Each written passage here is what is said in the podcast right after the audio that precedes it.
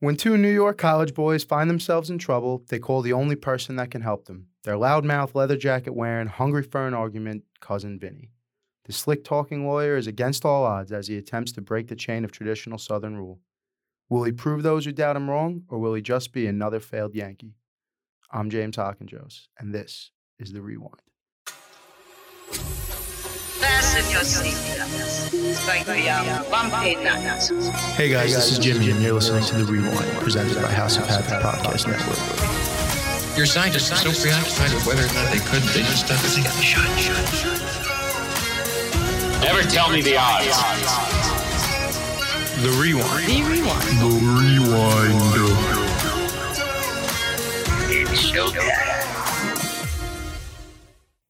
Yo, what up, everybody? Welcome back to another episode of The Rewind.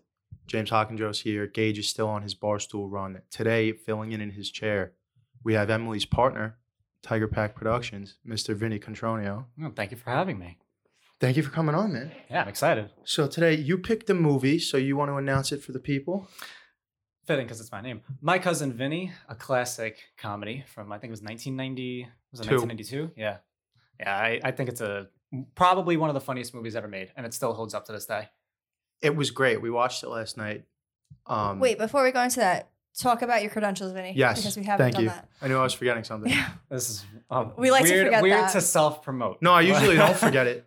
Obviously, Tiger Pack Productions, director, producer, screenwriter. Screenwriting has been my specialty for quite a number of years. So, and also just a film enthusiast, film lover. I'm just all around love good cinema, you know?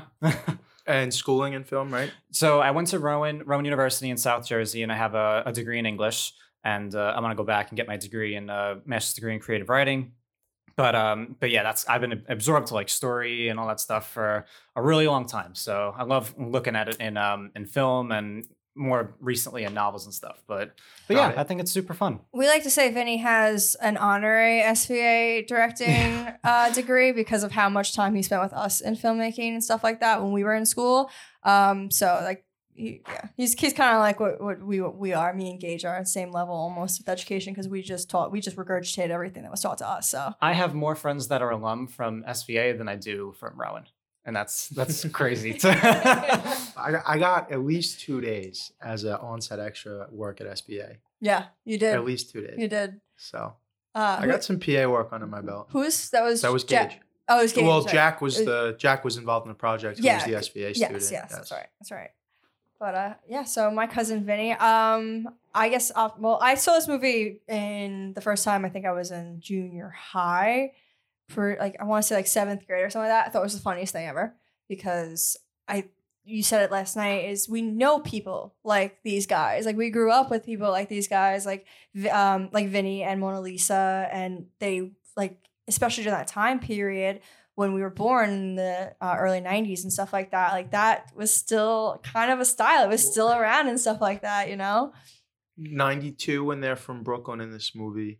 I was born in Staten Island, New York in 1993. I mean, I showed you the pictures of my mother last night. Yeah.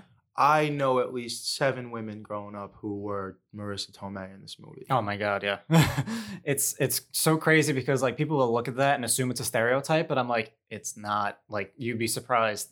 It's interesting. I didn't know about this movie until I was a teenager. So before that, my cousins would introduce me naturally as, oh, this is My Cousin Vinny. And everybody would laugh. And I'm like, what the hell's everybody laughing about? What's so funny? I was like, do I have something on me? And then I found out what the movie was. And then I watched it and I'd be like, oh, okay, now I know why it's so funny.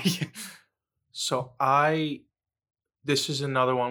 We're on a run right now of movies that I don't have my first memory of because it's so early in my life.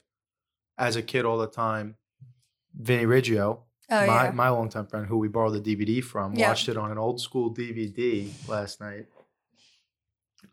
It would just always be on when we were hanging out as kids. So 9 or 10, 11 maybe was the oldest I was the last time I saw it. Not the first time, the last time before last night.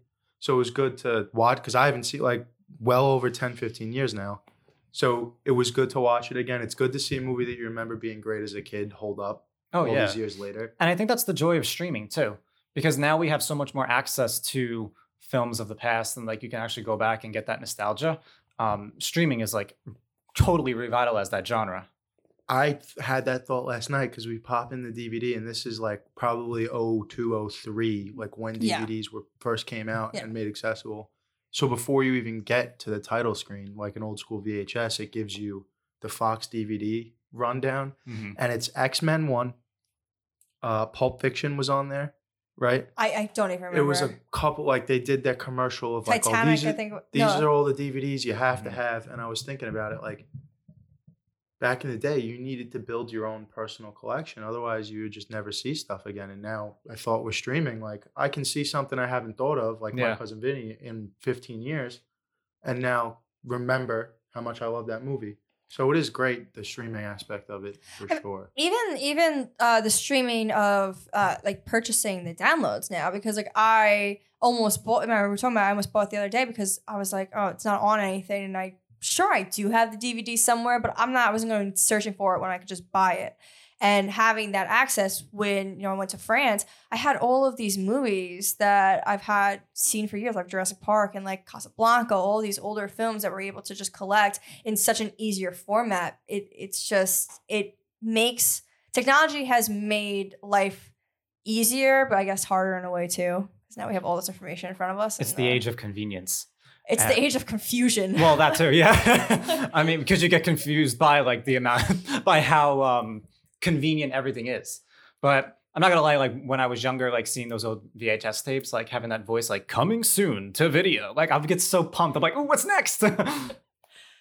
But do you know the rating way, the way we rate on the show? Because I know you do that. Vinny, for everyone who doesn't know, does most of our video editing too. He's actually from Jersey, but we film on an island, so he came up for this. But we are coastal here. We work all over the coast here. So the layout of the show pretty well, but do you know the story? Well, your ratings, just I want to hear like what you would give the show. It's the good old Barstool Pizza review, 1 to 10 decimals count. See, like I was thinking about it last night, and I had it somewhere in like the high 7, low 8 range, but I think I gotta bump that up. I don't know if I'm gonna give it a 9 right now, but I'm gonna go 8.7. So here's part of my reasoning for why I'm not gonna go 9, even though this doesn't pertain to me.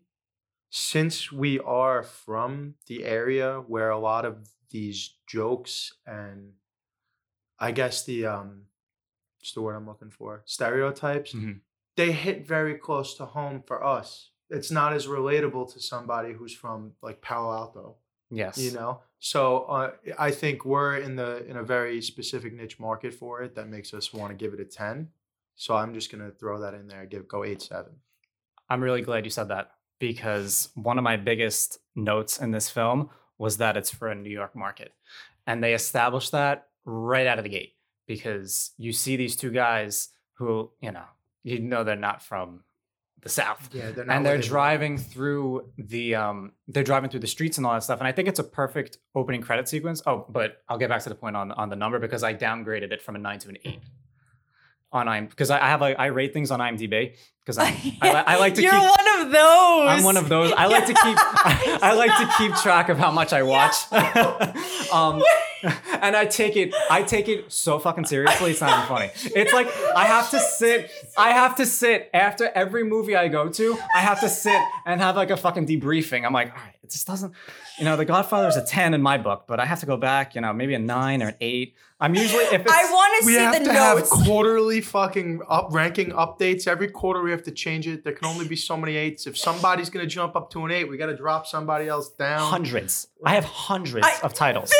I have hundreds of titles on my fucking IMDb rating list. Because I've known you for so long. I've never known this about you. I'm surprised I never even told you that. You've never, ever spilled this secret with me. Later, after if we come back from a break, I'll fucking pull my phone out and I'll show you how many fucking titles I have. I feel like now we're just going to have to start every time we release a rewind, we're going to have to also release Vinny's IMDb score. He has it just ahead of Titanic, but fucking Titanic is at a 6. Just below. Titanic is at a... that did not impress me at all. Just above by Titanic, but just below Jurassic Park 2. I don't know. You're learning. I love how you have like a whole new language. This is the first time I'm hearing this from like a whole. I can't believe. While we're still getting over the shock of this, you probably know this about me already, but this is gonna make the two of you hate me and probably a lot of other people. If you're watching something and you can't think of an actor's name, you pull up the movie, go to IMDb to find out who it is. Correct? Yes. I'm a Wikipedia guy. IMDb's the thing, you know that, right? I know. Dude, IMDb is a thing. I literally pulled up My Cousin Vinny last night while we were watching it to check something on Wikipedia. My God, I think I've just been so preconditioned to hate Wikipedia that when you said that, and I was like, "That's a joke, right?" No, that's full of facts. Do you have the Wikipedia app, or you just no? I just Google. So you go through. I'm gonna hit Google, then type in Wikipedia, and then I click the Wikipedia link. I Google My Cousin Vinny. The first thing that comes up is the Wikipedia link, and I click it. And I'm like, "Oh, Marissa Tomei." And that is why Wikipedia is still alive. It's single-handedly because of Jameson the Rewind. I'm very impressed though. I've never heard anybody use Wikipedia for movie trivia. Yeah. If I'm like, oh, who directed that? I Google it. If it comes right up when you Google it, I won't go to Wikipedia. Like if what I'm looking for, because sometimes you Google it, it comes right up in the little blurb. Would you ever consider getting the IMDb app? I just don't see a reason for it. You're talking to the same person who used Pandora. Free Pandora Radio instead of Apple Music or iTunes or anything else. Did you ever do the whole download to MP3 thing before that, or? No, I never was a YouTube to MP3 thing. But as a kid, Brian, our man from Parlez-Vous, he would just download his iTunes onto my iPod. Like I didn't have iTunes as a kid.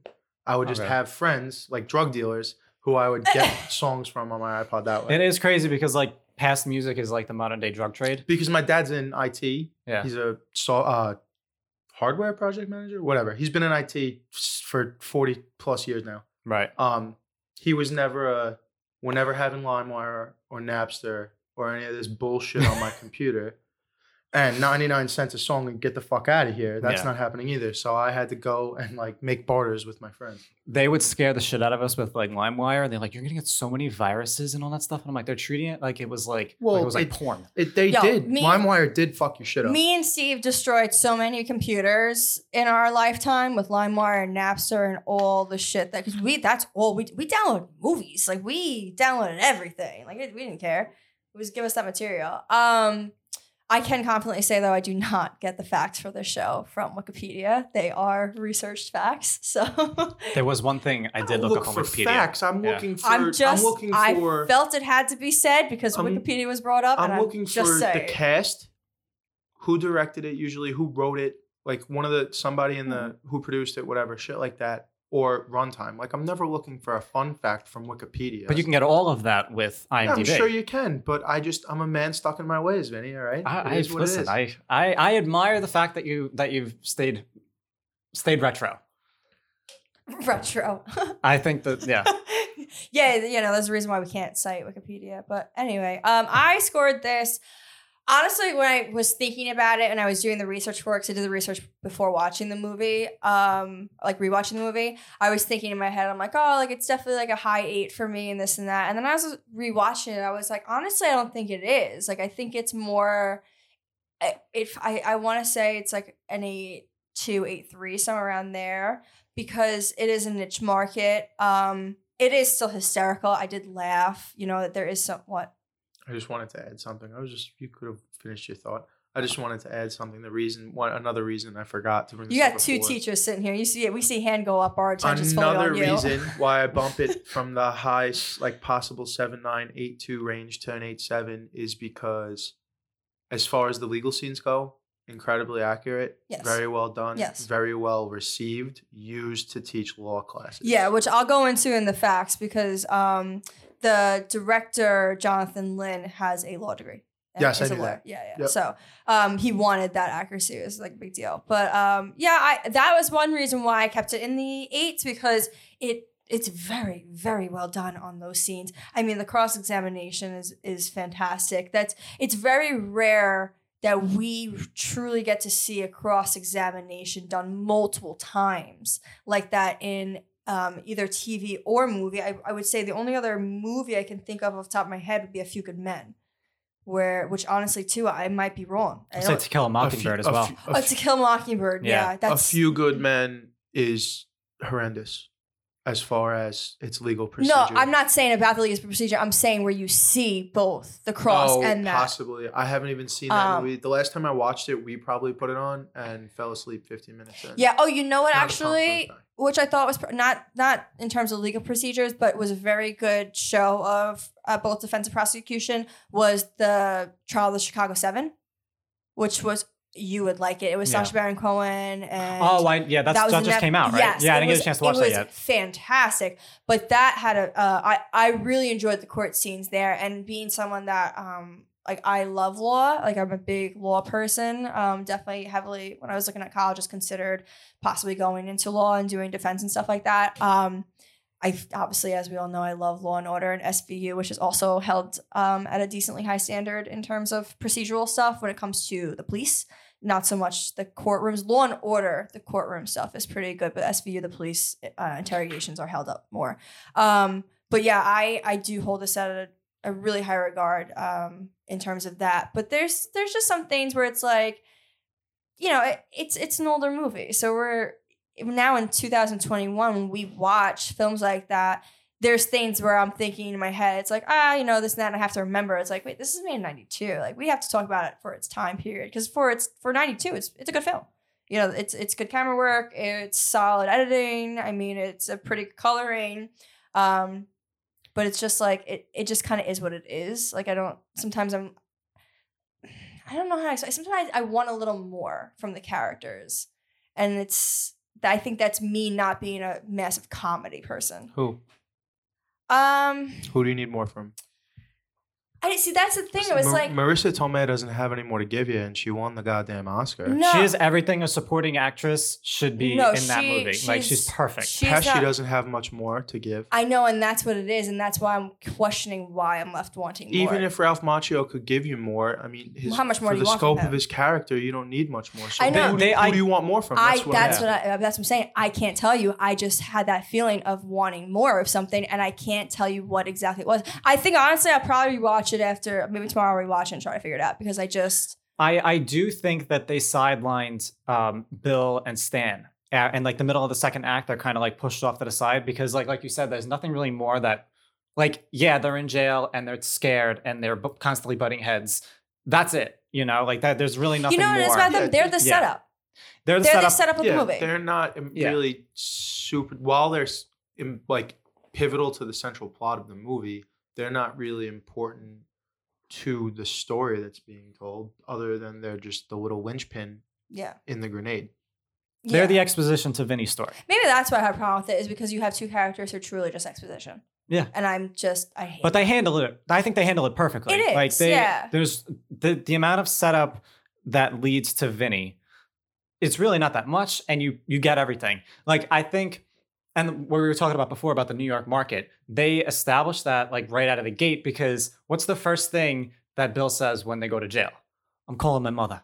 How grounded is that to our society? In the tri-state area, especially New York, New Jersey, that's the vibe. We get that right away. And we are immediately latched onto these characters based on that precedent. And then when Vinny comes, it's if we didn't get that set up before, that would have been who the fuck is this guy coming in here, with cowboy boots and The whole phone call, when you don't even hear what's going on the other end of the phone. You just hear, Ma, no, we didn't do it. Exactly. Nah, Ma, calm. It's going to be okay. We need a lawyer. How much could a lawyer cost? $100,000. That whole thing. Yeah. That whole thing tells you the story, and then you see Joe Pesci pull up, and it's fucking game time. Yeah, and it's his movie. What you were saying before, with this movie, it's tough because it's his show, and we're just and everybody along to the side is just there to give him the setup to his punchline. Oh yeah, and I think that's why you have to hold Marissa Tomei at such a high regard, because she holds her own against him while everyone else is sidelined by him. I don't think she's sidelined by him at all. I think she completely holds her own with her comedy, with her acting, with her her presence on screen. I mean, she's gorgeous in this movie. But yeah, I would definitely put this somewhere around between Vinny, an 8.8, between 8 and 8.3. I might even drop it down to 7.9, honestly. I know it's kind of a wide range, but that's it's kind of where I'm at. with watching it. But I do love it. It's a great movie. You got to close the gap by the end of the show. I'll close the gap by the end of the show. Maybe you guys can convince me. I guess let's take a quick break and then we'll come in with some facts. All right, what's up, guys? As everyone knows, this season we are on YouTube. Last season we weren't, and I got to be honest with you, we were dressing like shit a little bit, you know? We weren't worried about what people saw. We were wearing pajamas. We had Anthony coming in wearing whatever sweats he wore to work that day. Half the time I'd roll out of bed and show up to the studio. But now the people are going to see us, and we got to look fresh. We want that fine Italian fucking material. That's right. We're talking Sacchi Di Denaro, streetwear brand from Long Island, New York. The gear is fire. It looks good. Right now I got the M5 Motivated Money Making Monday morning hoodie on, okay? You're going to be able to get this and so much more at SacchiDiDenaro.com. Promo code HAVOC is going to save you 10% off. That's SacchiDiDenaro.com. HAVOC. Promo code HAVOC gets you 10% off. Always authentic, never counterfeit. Sacchi Di Denaro. All right, what's up, guys? We're back. Emily's got some fun facts from the internet research we're going to go through right now. The internet research, not from Wikipedia. So director was Jonathan. It's not at all. A little bit from Wikipedia. No, zero from Wikipedia. I can guarantee you that. Bit. Nope, don't do that. Don't believe in Wikipedia. Director Jonathan Lynn, writer Dale Lauren, cinematographer Peter Deming, editor Tony Lombardo and Stephen E. Rivkin. Cast Joe Pesci as Vinny Gambini, Ralph Macchio as Bill Gambini, Marissa Tomei as Mona Lisa Vito, Mitchell Whitefield as Stan Rothenstein, Fred Gwynne as Judge Chamberlain Haller, right? Yeah, Haller. Lane Smith as Jim Trotter III. Runtime was 120 minutes, which is 2 hours. Rated R. Location. Do you know the film location? I want to say they filmed it in Georgia. Yeah, it's in Georgia. I forget the name of the town. It's cheap as fuck to shoot there. In Georgia. I want to say it was Jasper County they filmed it in. But I think I have it written down. Release date was March 13th, 1992. Budget was $11 million estimated. Box office was $7.5 million the weekend. And then the worldwide was $64 million. The camera was Panavision, which is 92. That's, what you're using. The awards were Best Supporting Actress in the role, which Marissa Tomei won for the Oscar. And that was the only thing that was nominated or won. And then, so some facts was the misunderstanding of youths in the scene. Youths. Yeah, that actually happened between the director and Pesci. Where because of Pesci's accent and Jonathan Lynn is from England, so he just didn't understand Jesse's. Yeah, he just didn't understand Pesci's accent, so they had that. He ended up putting it in the script. Lynn has a law degree and won proceedings accurate, praised for accuracy, and even shown in law schools. It is knocking over the chessboard when that scene when they're talking about his name was an accident, and they actually decided to keep that in because it was so funny. That makes it so much funnier. Yeah, it really does. And then, too, because they cut a lot in that scene to his reaction. So that means that they had to then tell him, okay, we're adding this cut take of your face and stuff like that, of you reacting to knocking this over. So the American Bar Association rated it number 3 on the 25 greatest legal movies of all time. And I actually wrote down some of them. Let me pull them up real quick. So number 1 was To Kill a Mockingbird. 2, 12 Angry Men. This was number 3. 4, Autonomy of a Murder. And then 5 was Inherit the Wind. So, makes sense that it's kind of Mockingbird. Yeah. Let's see. The owl screech was real in the woods. That was, yeah. The owl screech is amazing. Yeah, and apparently Jonathan Lynn in the director commentaries was like, I don't know how we got so lucky to get that owl screech like it did. So that... Was that written in the script or did it just happen? Like there's an owl in the woods and we're just going to shoot with that. No, I think that the owl just happened. That's crazy. Like they were planning on using an owl. Like I think it was like actually there, but something about the screeching and the way it happened like was natural. Like maybe it was his reaction to it. I'm not really sure, but the notes weren't that specific there, but just it said the owl screech was real. The prosecutor automotive expert convo, when he first comes in, not the second time, was actually verbatim from a court transcript. So that was taken directly. I'm not sure. It didn't say what case it was from, but it said it was directly from court transcript. Sheriff Talman was the actual sheriff of Jasper County where they shot most of the film, and them saying Sheriff Talman in Jasper County caught the guys was a nod to him, and I was like, a thank you for keeping like everything smooth, because they apparently he like really helped them out and just made things really easy for them with filming. The only Mrs. Robinson line where he's like, and only Mrs. or not Robinson, what's her name? Oh, with the glasses? The glasses. Riley. Yeah. They're like, he's like, and only Mrs. Riley. That was ad-libbed. It was just supposed to be, funny. I think, like, when she says it again. This was the final feature for Fred Gwynne. Beacom County is not real, where they were there. Actually, most of the counties that they say they're from or in are not real. Joe Pesci won for Goodfellas during the production and showed off his Oscar to everyone on set in, like, Pesci fashion. Pesci and Gwynne were actually really good friends and friends up until Gwynne died. Alabama has the longest constitution at 3,000 words, and the U.S. is a little over 4,000 words. So asking, like, judge telling Pesci to know the constitution that by the next day was near impossible. His reaction to that was perfect. He was like, just this? Yeah. When I saw that it's 300,000 words versus the U.S. Constitution being 4,000, I was like, that's a little much. Like, I don't know. What do you have in 300? You know what? I don't want to even ask that question. It's I don't want to know procedure. What you have. It's Alabama. So who knows? Who knows what's in that Constitution? Who knows what's... I'm so curious to see what's in that Constitution that's just like, doesn't like obsolete, like we're not irrelevant. Even sure like that's, you know, operate the electric chair, this is how you turn it on, this is how you turn it off. Do they have death penalty in Alabama? In the movie they did. I don't know if they still do. No, in the movie they did, but no, I don't think anywhere has a death penalty. No, I think it's the electric chair is like the electric chair. No one has the chair. No. I know places have, before I think we need the chair back. Places have death penalties, and apparently one state is looking at bringing back the firing squad. Firing squad's a good one, so but I'm a fan of the electric chair. You could turn it into a Wi-Fi hotspot.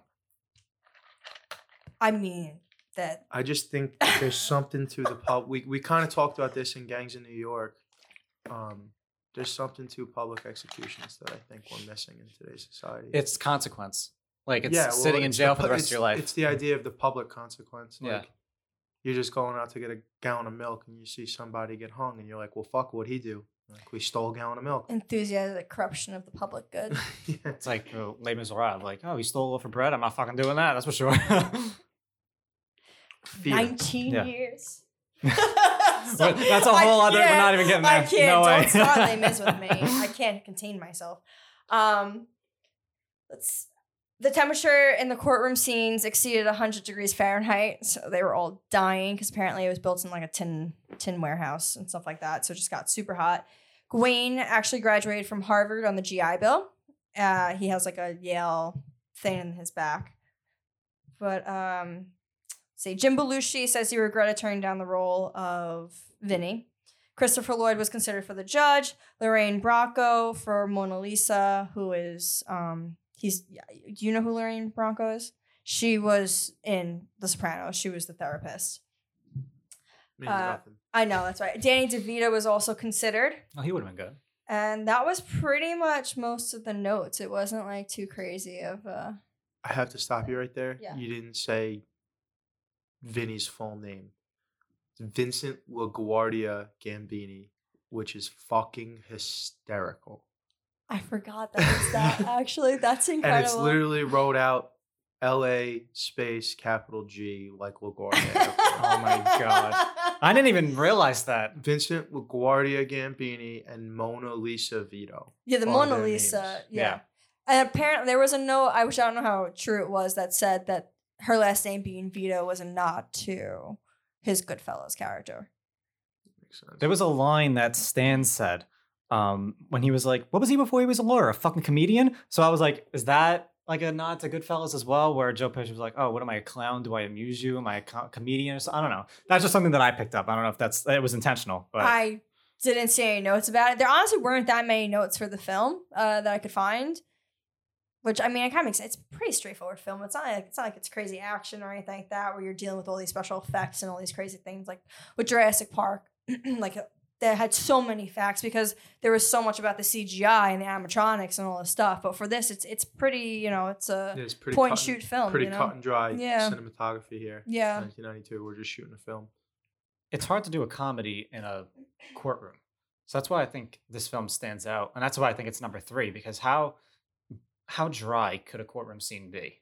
You know, watch To Kill a Mockingbird. Yeah, I mean, it's because it's so old that you appreciate the nostalgia of To Kill a Mockingbird. But if that same film came out today, I'd be like, I could go to court and watch this myself.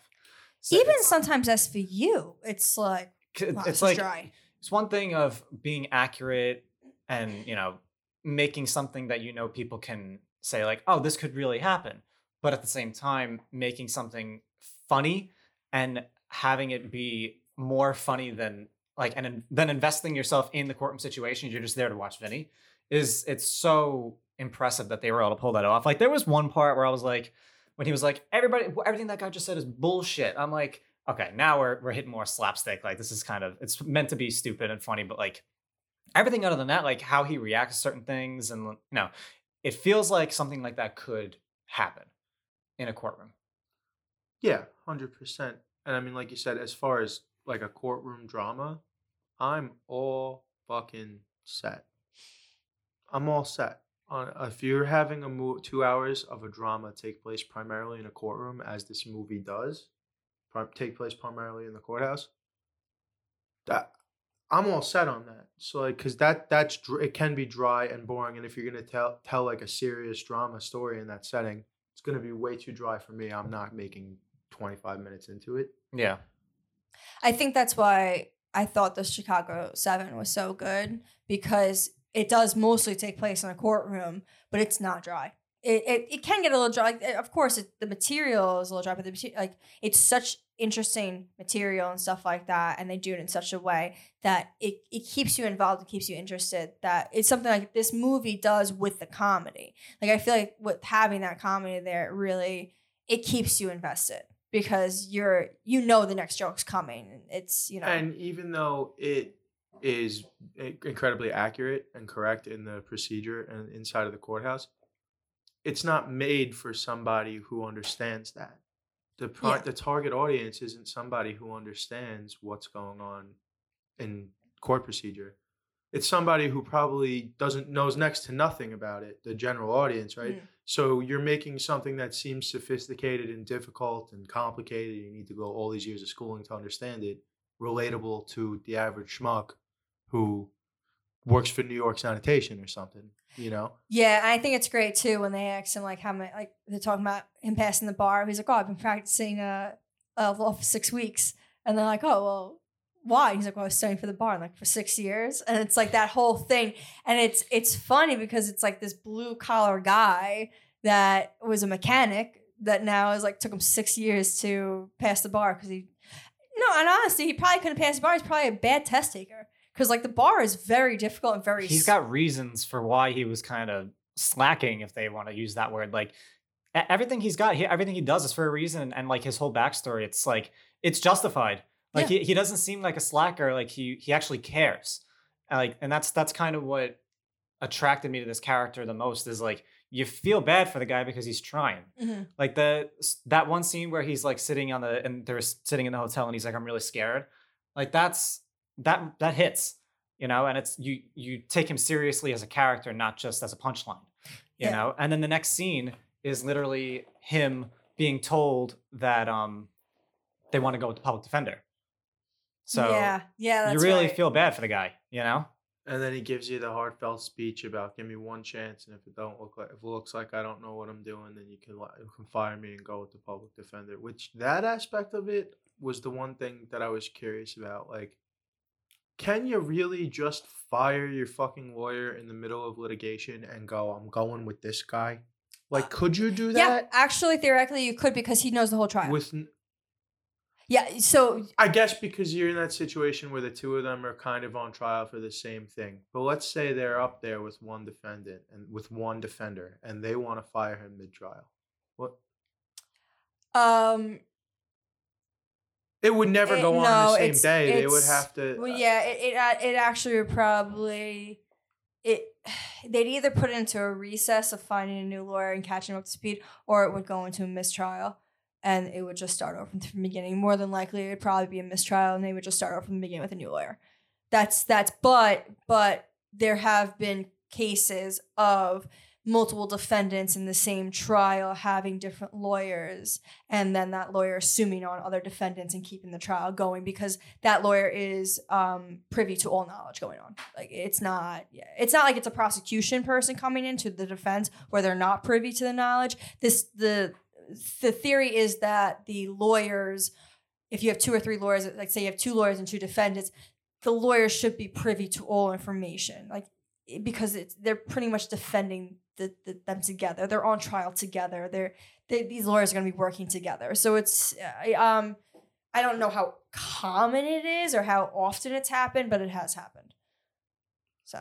And the other thing with that's funny is the whole thing that Stan, the whole deal he brings up to Bill when they're playing Jailhouse Hoops. Shout out Jailhouse Hoops.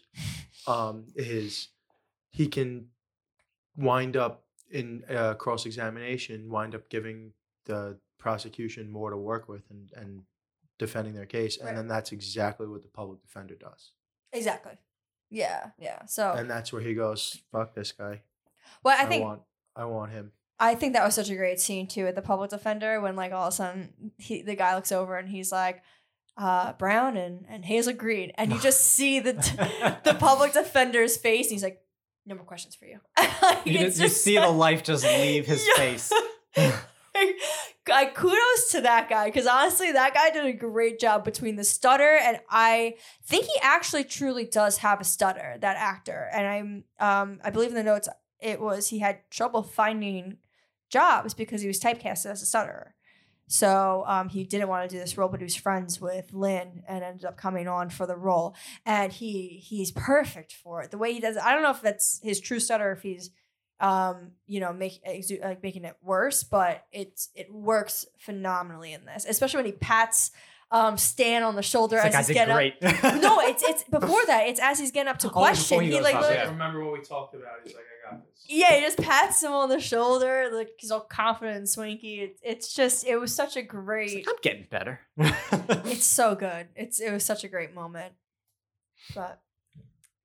And there are stakes to this film, yeah. Like, obviously, well, the kids could get fried, but Vinny has stakes, He's got something to work for, and you got to. He's got something to prove to himself too, that he can actually do this thing. Now, he's in the worst situation possible because you're a bunch of New Yorkers in Alabama in the early '90s where they don't really like you, so they're kind of everyone has already agreed in the most fair way possible that we got these guys, we got evidence, we're gonna put them away. Fuck it. Yeah, it doesn't matter if they're really, We want a conviction. We don't want the truth necessarily. Yeah, and you see that actually in the scene where the prosecutor announces the expert witness, and Vinny gets up and he's like, "Whoa, like I didn't know about this. I'm not privy to this." Yeah. And the judge is like, "That was an excellent argument, overruled." And that would never fly. That's cause for mistrial because that type of expert witness.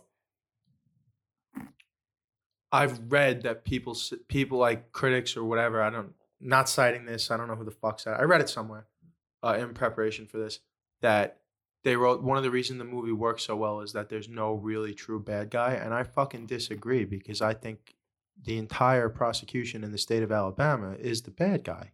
Yeah, I agree.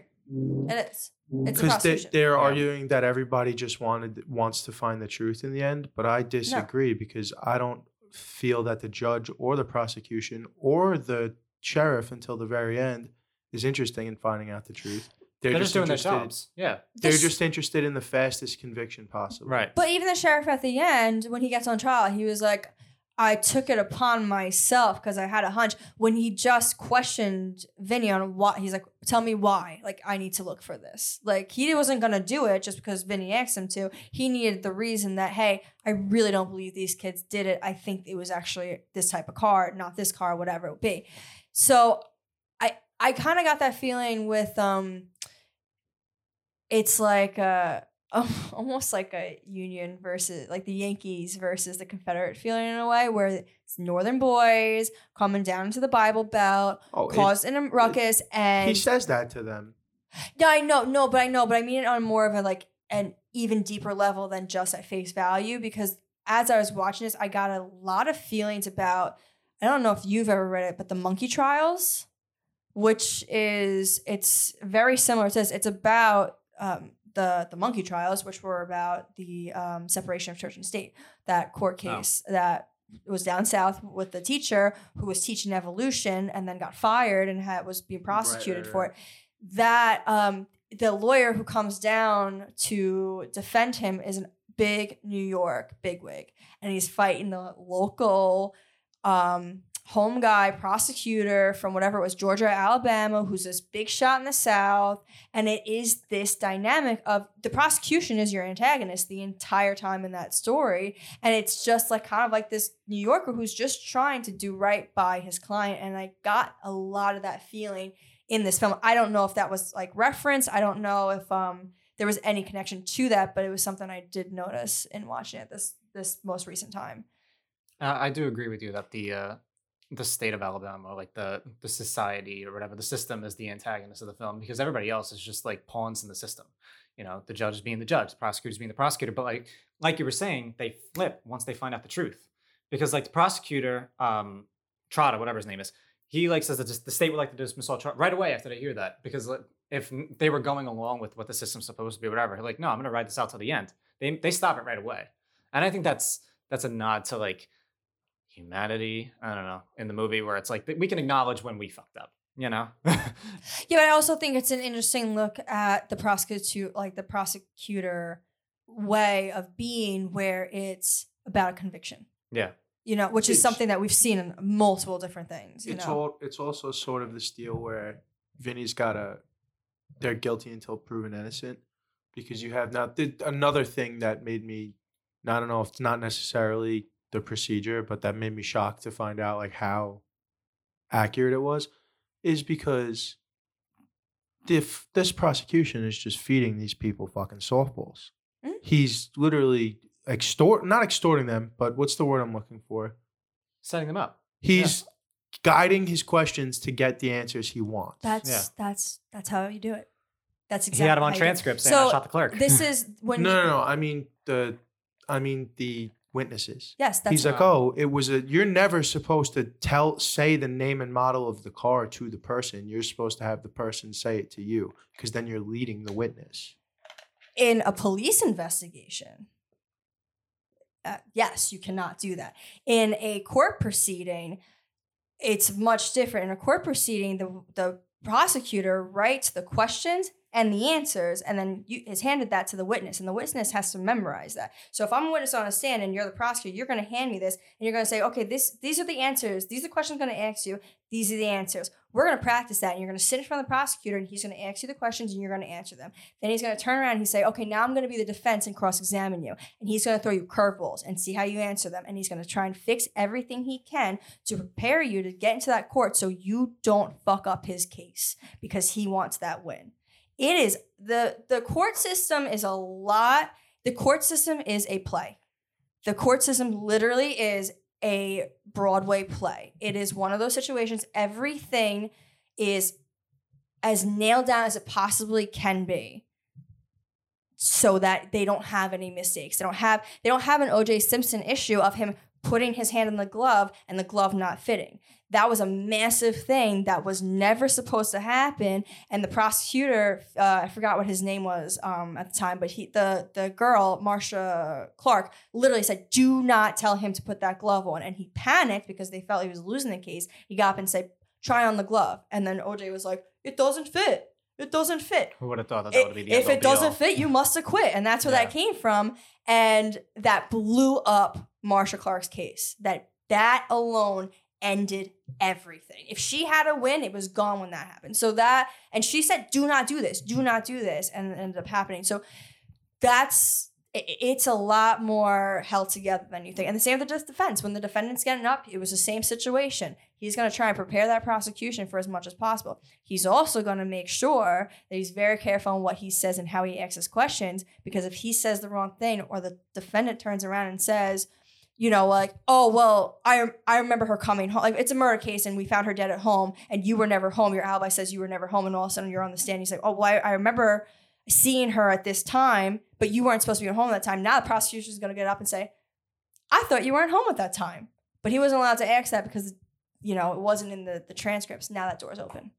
So there's a whole balance you have to be in. It's so careful, because once a defendant opens up the door for the prosecution to start asking questions that were not allowed admissible in court, the defendant just lost their case. And the same thing can happen with the prosecution, where once prosecution just asks the wrong thing, or it's responded in the wrong way, or the tone is wrong. If they ask a question and all of a sudden it's a hostile tone, now the jury thinks that this is a hostile witness. That changes the jury's feeling.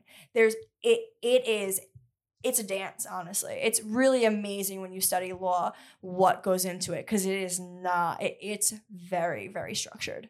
Very structured. There are no curveballs, and that's why when there are curveballs, it's so shocking. You know, like when Jodi Arias, when it was like, what, I forgot how many times she was on the stand. It was like 7 days she was on the stand for. That was unheard of for a defendant to be on the stand that long, because the jury was allowed to ask questions. So she said all these things, and now the jury's getting up and saying, you said this, but what did you mean by that? So she stood on, Arizona, I think, is the only state you're allowed to do that. So by doing that, it changes the outcome of the case. Right. So, you know, it's kind of crazy when you start looking at law, and especially different states' laws, because every state has their own procedural things, you know. The cops never told them what they were arresting them for. Yes. Not until after they've already got them. They think that they're going, he goes in there, he goes, oh, so you did it? He's like, yeah, I did it. And Ralph Macchio is cooperating with them the entire time because he thinks he's in there for petty larceny on a can of tuna. It's not until after he says, with a question mark on the end of it, I shot the clerk. And then they go, bang, we got our confession. He didn't even know that the clerk got shot up until that point. No, that's from the minute go. You know, so this is all messed up. It's an unlawful arrest from the very beginning. Oh, well, that's different than the prosecution, though. Fair. But either way, we're going to get to it. From the very beginning, it's an unlawful arrest. 100%.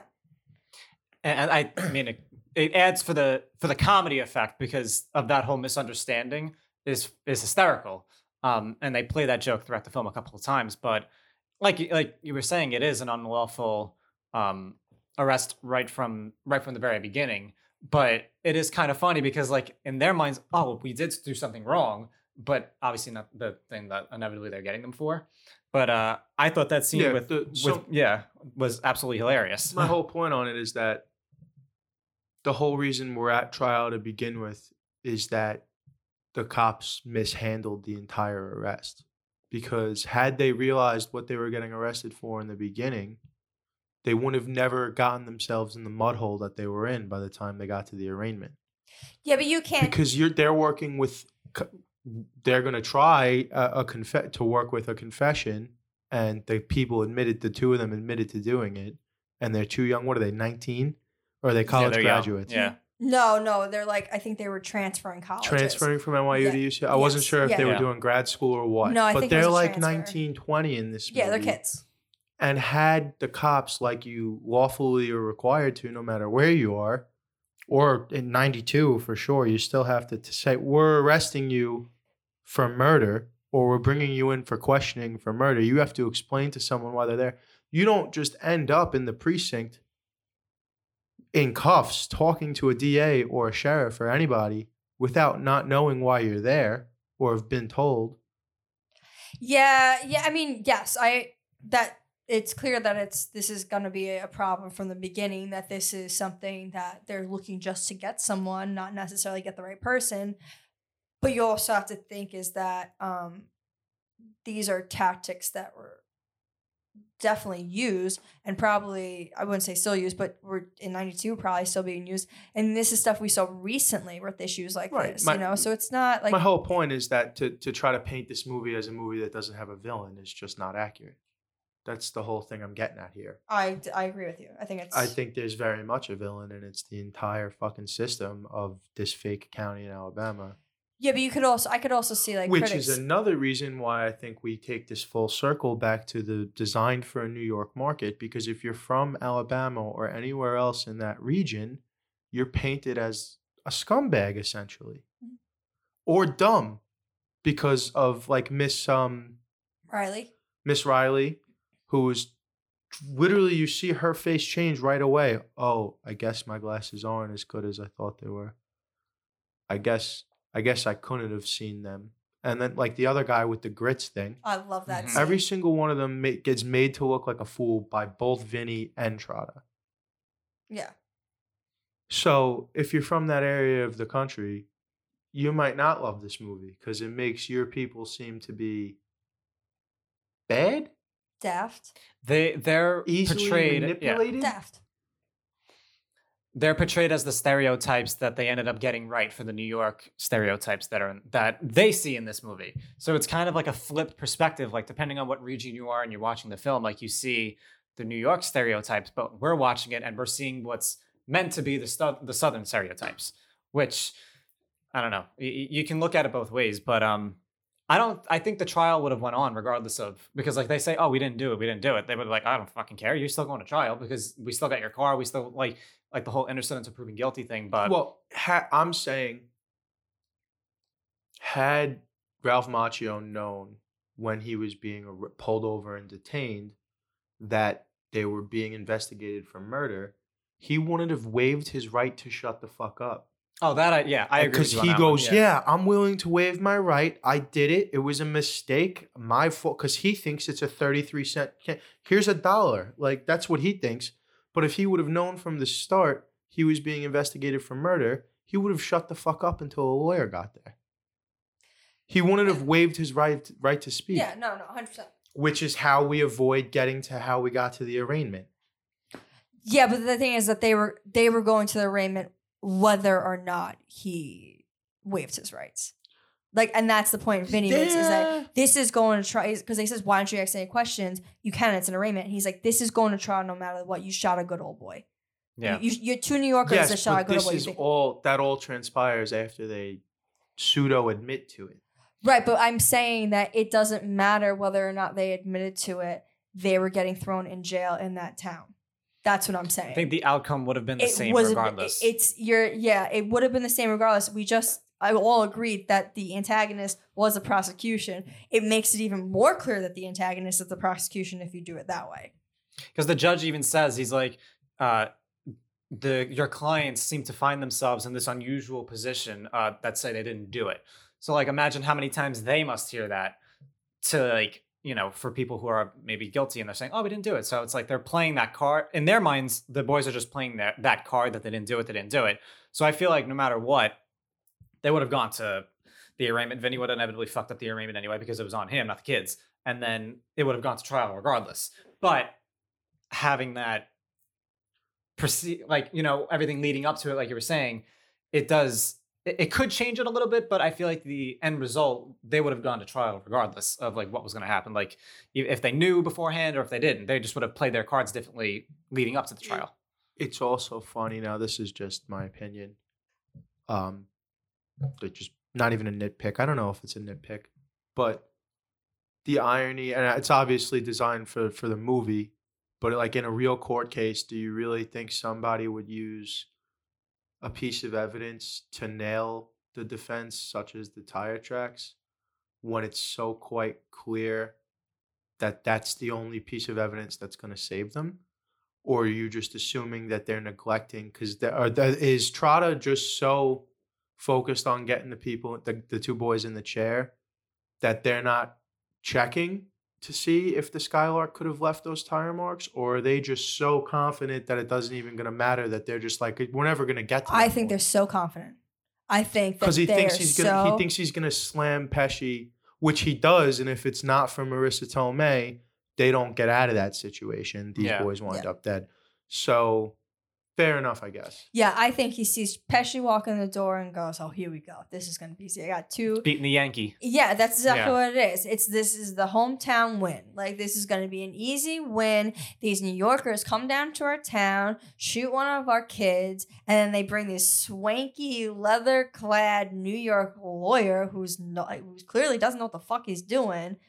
I'm going to win this. Like, it's not even... And then you could see the panic when Marissa Tomei says all that stuff and he's conferring with the DA or whoever it is behind him. I'm assuming it's probably his boss.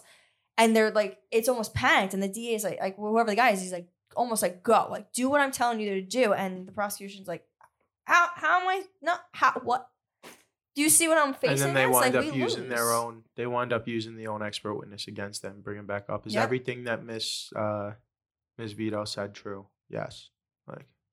Yeah, which actually, I don't, since he was a prosecution witness, I don't know if Vinny could recall him. At that point, I think he could. I don't know. I think Tipton would have to recall him. He's a prosecutor. He's a prosecution witness. I don't think Vinny has the right to do that. He may. He may under circumstances. Don't they try to object it and the judge overrules it? And the first time, yeah. No. When it comes in. The Vinny bringing the expert back up at the end. I don't think they objected the second time. No, they object to Mona Lisa.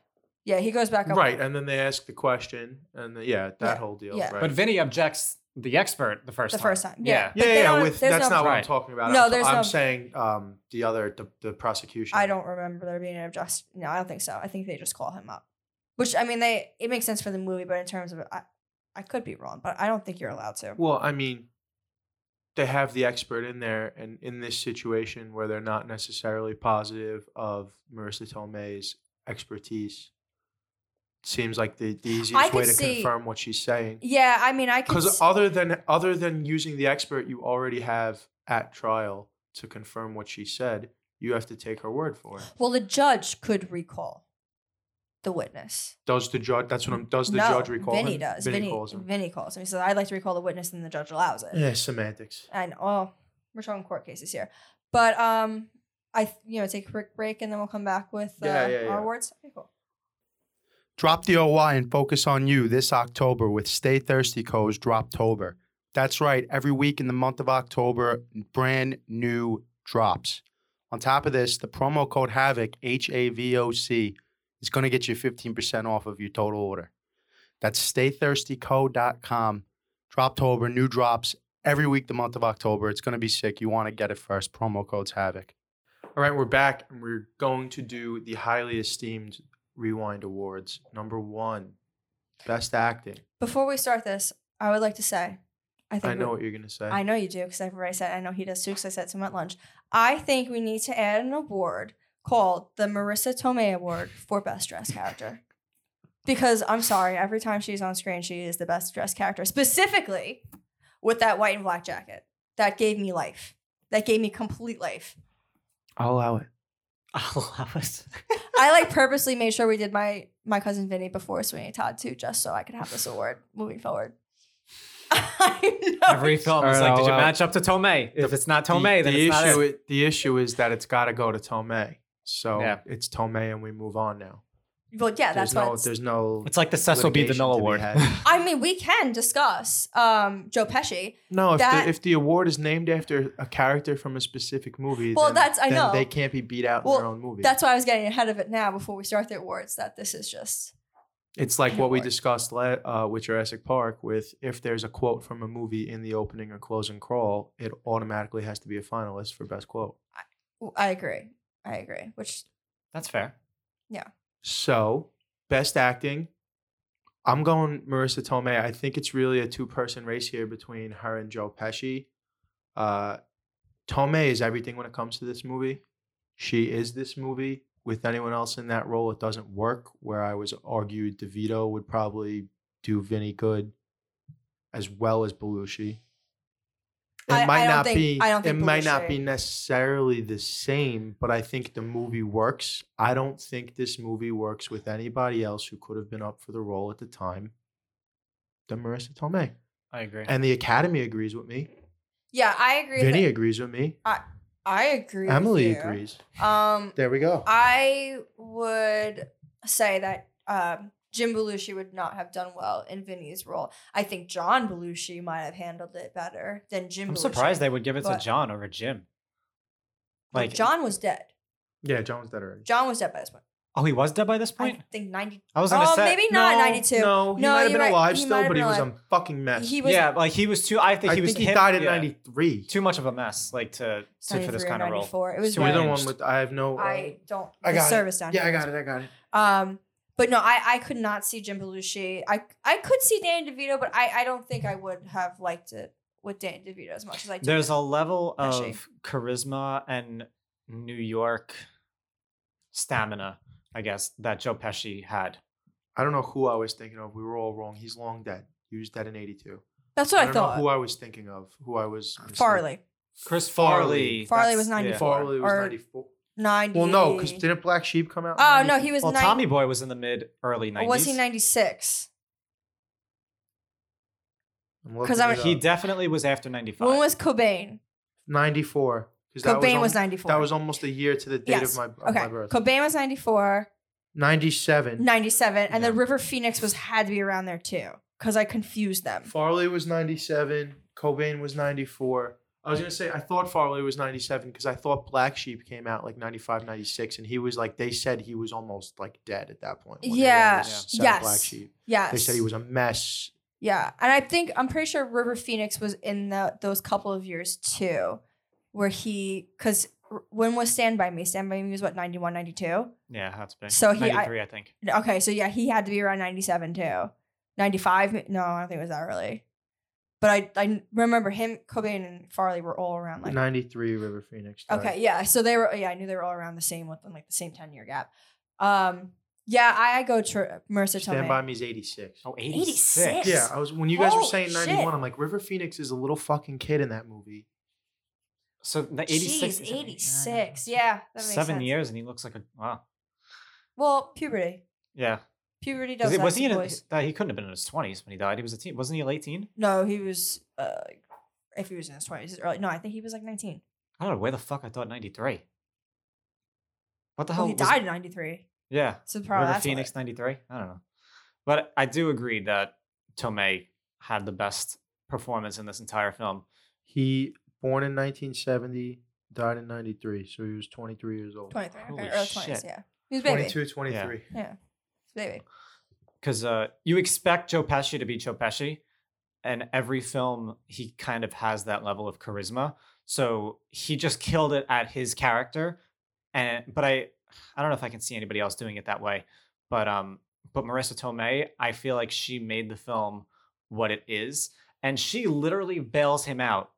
Like figuratively and literally multiple times. And I don't think he would have, and he definitely would have won the case without her, but have gotten to that point of making that discovery or whatever if she hadn't helped him along the way. And I think he likes having her validation. He probably would have never read any of the stuff in the Congress that helped him towards the end of the case if it wasn't for her going, he has to give it to you, you fucking dummy. Yeah. Yeah. Like, it's called disclosure. If it wasn't for that scene right there changes everything for Vinny. Yeah. Do me a favor. Don't read this book. There's so many great lines great moments that she has with him too. Like when they get back to town and he's like, I need to get a fucking suit. I need to fucking shower. He's like doing all these things. I get the fucking go shower. I'll get you fucking suit. Yeah. She's like, you go fucking shower. I'll go get your fucking suit. Like that to me. And like, I laughed because I did think about for like something like if me and you were in that situation, that's so something that we would be doing. Like, I'm like, you go shower, I'll get you fucking suit. Like, don't worry about like, I'll handle this. You handle that. Like, which we've done before. Hey, you know? Hey, what's in the pink bag? I'll let you shoot. Well, why the fuck is my suit in the trunk? Well, I thought it'd be nice to have it all clean for your surprise. Well, it's surprise, motherfucker. So it's like, very similarly to Jurassic Park with Goldblum. I had given best acting to Goldblum. Mm-hmm. You and Chris had your own thing. But with Goldblum, I gave him the best acting. And then when we get to best quote, almost every line comes out of his mouth. Same thing here, I feel like, with Marissa Tomei. Before we get into the best quote, do you disagree? Do you have somebody else you would give it to? Oh, I'd give it to Tomei in a heartbeat. Yeah, no, Tomei. Best quote, almost every single one comes out of her mouth. And then, bam, a fucking bullet rips a piece of your head off. The whole bit when she's sitting, the entire deal. I know it's not a quote, but the whole deal. We could probably save it for best scene. From the minute she sits down in the chair. Oh, yeah. Probably save that for best scene, but there are lines in there. That sucked. I have a couple of them written down, actually. But one of my favorite lines from her was, "Oh, what are you, a fucking world traveler?" That's great. Like, he's like, "Oh, I fit in more than you. I got cowboy boots." And she's like, "Oh, what, you a fucking world traveler?" He gave you the files because he had to. What is he? Oh, it's not because you're some bonder. Yeah. that whole bit. That's great too. And then too, when she's asking, she's like, "How's Chinese food?" Yeah. That's a great. People don't think you're a tourist. Or they look down at the menu. It's like, "I'll have breakfast." And then they show you the menu. It's breakfast, lunch, dinner. He just throws the menu down and goes, "Two of them." Yeah. So some of the notes I wrote down, like the quotes I was, because when she's sitting there and she's talking about the Chevy, she's like, "Because Chevy didn't make a 327.55. 327 didn't come out till 62, and it wasn't offered in the Bel Air with a four-barrel carb till 64. However, in 1964, the correct ignition time would be 4 degrees before top dead center." And that, to me, that's who she is. Mm-hmm. There she is right there for you. You know, "Oh, my father was a mechanic. Oh, my brother's mechanics. My father's father's mechanics. My mother's father's mechanic. I was a mechanic. My fiance's mechanic." Like, that is the typical Staten Island, Long Island, New Jersey Brooklyn person. And then too, like, "Oh, what do you do, Miss Mona Lisa?" "I'm an out-of-work hairdresser." Like, I'm an out-of-work hairdresser also, Mona Lisa. You know, like, I feel that, okay? Like, that is, we clearly all know someone like Mona Lisa. That's a bullshit question. Can you answer it? No, I can't answer it. It's a bullshit question. Well, why is it a bullshit question? It's a trick question. Like, why is it a trick question? And then she goes through because Chevy didn't make, which is great. The other great line from her was imagine you're a deer. You're prancing along. You get thirsty. You spot a little brook. You put your little deer lips down to the cool, clear water. And bam, a fucking bullet rips a part of your head. Your brains are lying on the ground in little bloody pieces. Now I ask you, would you give a fuck what kind of pants the son of a bitch you shot you was wearing? That is the classic. And the other classic, which I think is a couple from Vinny, because Vinny has with the grit scene when he's about the grits, and he was like, "Well, perhaps the laws of physics cease to exist on your stove. Were these magic grits? I mean, did you buy them from the same guy who sold Jack his beanstalk beans?" Which, like, to me is like, that's the classic Goodfellas, like that's this Joe Pesci. That's also love, like playing up the hyperbole, I guess, to the jury to make it extra fucking ridiculous. You know, to me, 100%. I took it that way. Like, it's like he's finally realized who he's working with here and what's going to work for him and what's not going to work for him. Yeah. So because they made him look fucking stupid in the beginning. So now I'm going to use very simple, childish, like fucking metaphors, I guess, to make this easy for you fucking idiots to understand. I think it's even more than that, though. I think it's that he's like, because it starts with, "Oh, well, how do you know it was 5 minutes? Oh, that's right, you were cooking breakfast. Well, what are you cooking?" He was like, "Well, I was cooking grits." And he was like, "Oh, okay." And he asks, "Right, do you like them regular, creamy, or al dente?" And the guy's looking at him. He's like, "Regular, I guess," because like, you don't. But he walks him into that trap because he asks him like, "Oh, are they instant grits?" Which is and he says, "No self-respecting Southern man." He walked him right into that trap, which is so great. And I love that we see Vinny sit down at breakfast and he's like asking all these questions about grits because he's honestly just curious about them. He was just that type of person where he's like, "What is this? How is it made? What is this?"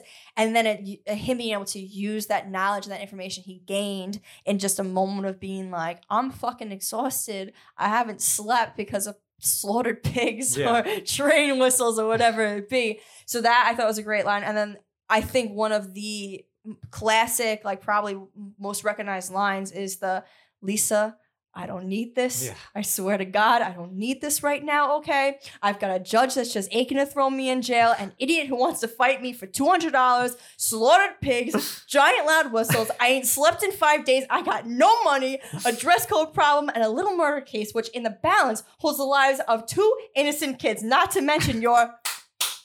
biological clock, my career, your life, our marriage, and let me see what else we can pile on. Is there any more shit we can pile on to the top of the outcome of this case? Is it possible? And then he's sitting there, he's like this. Yeah. Is it possible? Which I swear to God, I've seen my father make that face. Her reaction to that was fucking hysterical too. She's like, or maybe it was a bad time. The line that leads up to that with the my biological clock is ticking, that whole deal. Oh yeah, her lead up is great too, where she's like, my niece, the daughter of my sister, is getting married before I am. My biological clock is ticking. And he's like, oh Lisa, I don't need this right now. And that's like his moment of release because he's been holding it in for so long. Well, that and when he tackles the guy for the $200. Oh, that's so great. You're going to kick the shit out of me now? There are so many, like, my favorite is, excuse me, are you aware of the ongoing cholesterol problem in the country? That had me dying. And scoops out the fucking chunk of a lard. Lard. I forgot what I was going to say. What's the brand name of the shit? Doesn't matter. Not in the movie, just... Oh, you're talking about, like, I can't believe it's not butter or something? No. Well, yeah, but there's a name for the shit. I think it just said margarine? Lard on it. No, in the movie it just said lard, but there's... No. Okay. I can't help it. The other great scene, too, is when... Mona Lisa gets stiffed and he goes into the bar and he's like, so these are my eyes. He's like, oh, so that's a counter offer. That's what our law is called, a counter offer. Like, do I have to kill you? What if I just kick the ever-loving shit out of you? He's like, so my options are I get my ass kicked or I kick your ass and I collect $200. You know what? I haven't had a good ass kicking in a while. I'll just take the 200. Oh my God. And then every time you see that guy, it's a great moment too. Cause he's like, oh, I got you $200 and it's rolled up in a ball. And he's like, is that really $200 or is that just a 20 wrapped over once? Spin it out for me. And then he just seems sticking in his pocket. Like there's so many great moments like that. The Alice reaching him, running out with the leather jacket and his shoes and no pants, shooting the gun. And then he's like walks in like, you know. I got that motherfucker. Yeah, like I'm like, you know, like he's back in Goodfellas, like just the swanky, you know, street talking guy that. Crisco. Oh, Crisco. But yeah, it's pretty funny. So I'm going with, bam, a fucking bullet rips half your head off. That's mine. That's the one I'm locking in as my favorite. I said that one or the biological clock. I said either or. I think the whole him getting upset. Because even reading, like when I was getting the research and I was like writing down that line, even rereading that line without having seen the movie and got like 8-10 years, I was still laughing. Like still hearing him saying it. When I got to the slaughter of pigs, I actually couldn't. I had to take off my glasses. I was laughing so fucking hard at the line because I just remembered her face, his face, and then just maybe it was a bad time. Like, you know, just. So great. So I would say either or. Mine's got to be the cholesterol problem over that. Oh. I made me personally. That is laugh a nice hard. Little subtle jolt. It's good. It's a nice little like subtle thing. I mean, you know what the other line is? The two U's. That one. Two U's. Are you sure about that 5 minutes? Like what I use. Like what I like to quote is, are you sure about that 5 minutes or are you aware of the ongoing cholesterol problem in the country? You know what the other one we didn't say, which is a classic? Vinny Bag of Donuts. Oh my God. That's just, I hear that stuff. I know. Well, Vinny worked in a bagel shop. Yeah. I heard Vinny that was every Vinny Bag of Donuts. Fucking week. It was Vinny Bag of Donuts, Vinny Pots and Pans, Vinny this. Oh my God. It was Vinny fucking ridiculous. Pots and Pans. I'm gonna start calling Vinny you that. Pots there wasn't. He was such a nice guy. He would come and be like, "Hey, Vinny Bagels, Vinny Bag of Donuts," and I'm like, "Hi." But they also called me Spider, which you know, to another Joe Pesci movie. Spider was the guy that Joe Pesci killed in Goodfellas, so they called me that. He doesn't kill him. He shoots him in the foot. No, he kills him. Does he kill him? Yeah. He's like, "Well, he does." I know he shoots him in the foot and then he kills him. It's been a minute, babe. It's been a minute since I've seen it. All right. The last time I watched it, I got about 15 minutes in because I just had to make sure it was still my favorite movie because of the opening. That's all. It took you 15 minutes to realize that? Yeah, wait. Because what movie came out that made you have to watch Goodfellas again? The Irishman. Sure it was still your favorite. The Irishman. Which, good for you if you like that movie. I love that movie. I did. I've seen it multiple times. I haven't seen it in its entirety, not just start to finish when you put all the bits and pieces together, I still have. Did you watch it? Yeah. You didn't watch the whole thing in like 4 separate parts or whatever? Did you just? Oh, I saw. I've never actually. I've only ever seen bits and pieces when she's had it on, which is quite often. It is quite. I've realized there's something about myself too when it comes to films. I like films that really show the nitty gritty of human character and hero characterization.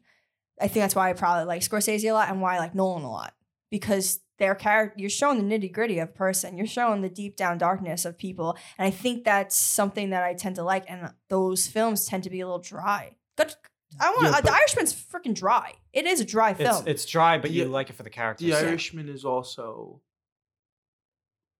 it has the cast that it has for the sake of having it. When it like the fucking the De Niro nonsense. Well, it's a nostalgia thing. The agent fucking De Niro. Yeah, but yeah, Nolan, at least till this point, hasn't really done that. He's that's just why more I bring spectacle, it up. Which we'll get to that. Yeah, but that's a whole different conversation now. Between I wouldn't even compare Scorsese and Nolan in terms of directing or their choices. The only thing I would compare them on is their characterization, like not even who they cast, just the characterization. Well, that's a lot of the problem with The Irishman for me is the nonsense with the miscasting. Like using De Niro it looks fucking ridiculous. I know, I understand that, but it looks ridiculous. I know, but the thing is that like I've looked past that and I'm looking at the film. I'm looking at the screenplay. That's what it comes down to. I'm looking at the screenplay and I'm looking at the cinematography. I'm not looking at the actors. I'm not looking at their aging. I'm not looking at how they're acting, because they're phenomenal actors. They nail the roles regardless if they look right or don't. The acting that they portray is great. So I've looked past all that because of probably nostalgia, and that's probably why I hold that such a high regard.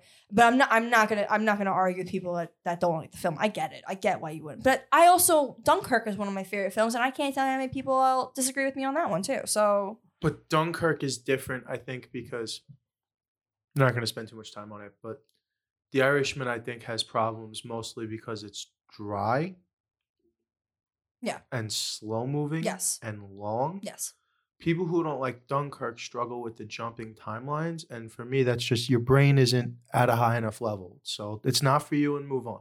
Because if the jumping timelines is such a thing for you that you can't follow along the movie, maybe the first time it's a little rough. The second time, halfway through the second viewing of Dunkirk, I got it. Yeah. Like, if it's that much of a thing to hold it back from you watching the movie or liking the movie, or if it's that big, I just don't think your brain functions well enough.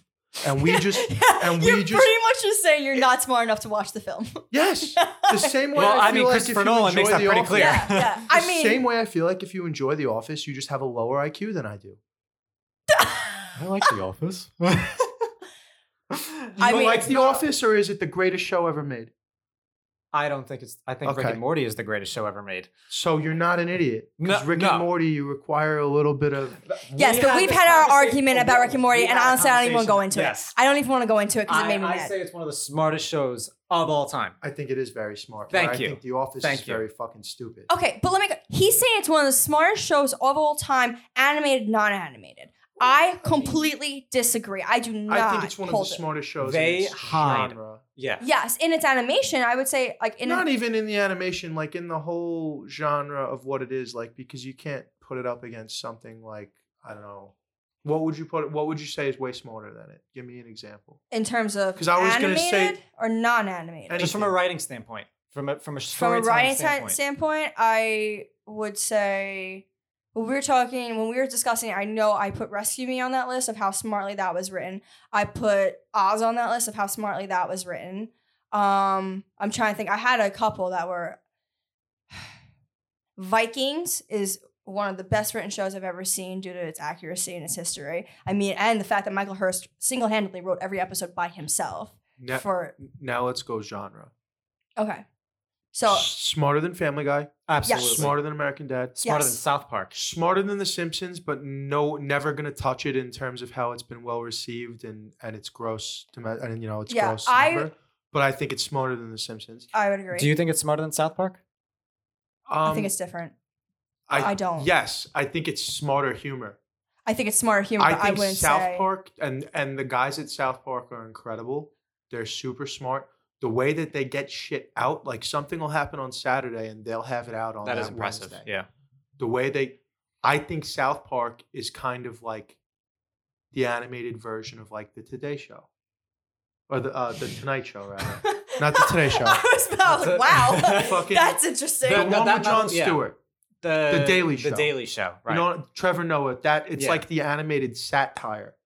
Because everything about satire, they don't write scripts for South Park because the world writes it for them. Yeah. They literally live tell satire as it's happening. But Rick and Morty is all original. That's why I think they're different. That's the thing. Like, if we're talking in terms of animated shows, I would put Rick and Morty at the top of the list. I also think I don't think Bob's Burgers beats out Rick and Morty. I think Bob's Burgers is a very smart show. Bob's Burgers connects with you. It does connect with me. Bob's Burgers, I do think it's well written. Which is the point of all of these shows. But I do think it's well written. I think the jokes are pretty freaking funny, and the way it's written is comical. And the fact, too, and the chemistry with the cast. And how it started. It was never supposed to be about it was supposed to be about cannibals. So, and Tina was supposed to be a boy, and all these different things. So there's all these different factors that, knowing about that, you watch the show, and you're like, this is fantastic. I will say this, and then we'll try to move on from this. Like, now this is a show I don't watch, but I hear a ton of good things about Archer.